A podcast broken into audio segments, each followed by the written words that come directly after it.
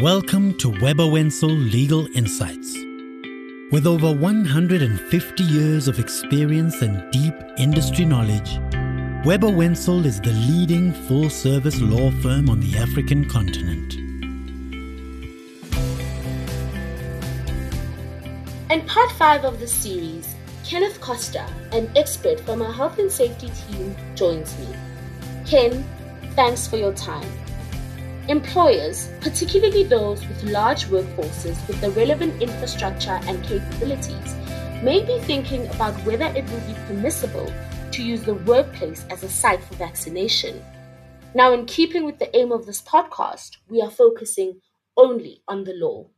My name is Mbali Nkosi, an associate in Webber Wentzel's Employment and Health and Safety team.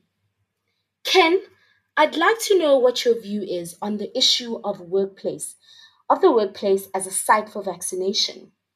What are the potential legal risks and practical considerations at play on this issue?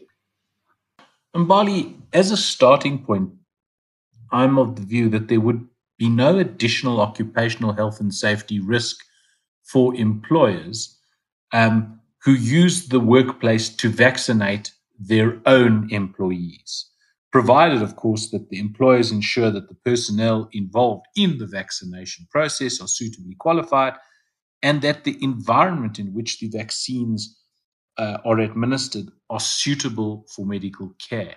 So I do not see any additional liability accruing to employers in that regard. A harder question is to, to answer is when large employers are called upon to vaccinate what we can call non employees and community members. In this case, employers should ensure that they have suitable health and safety protocols in, in place to protect such visitors from workplace hazards and to protect its own employees from contracting COVID 19 from a member of the public.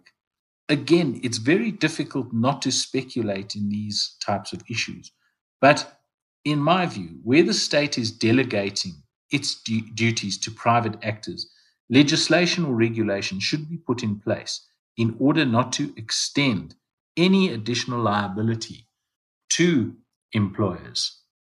Once again, these insights remind us that employers should tread carefully before taking any decision regarding on site workplace vaccinations, despite the availability of relevant infrastructure and resources.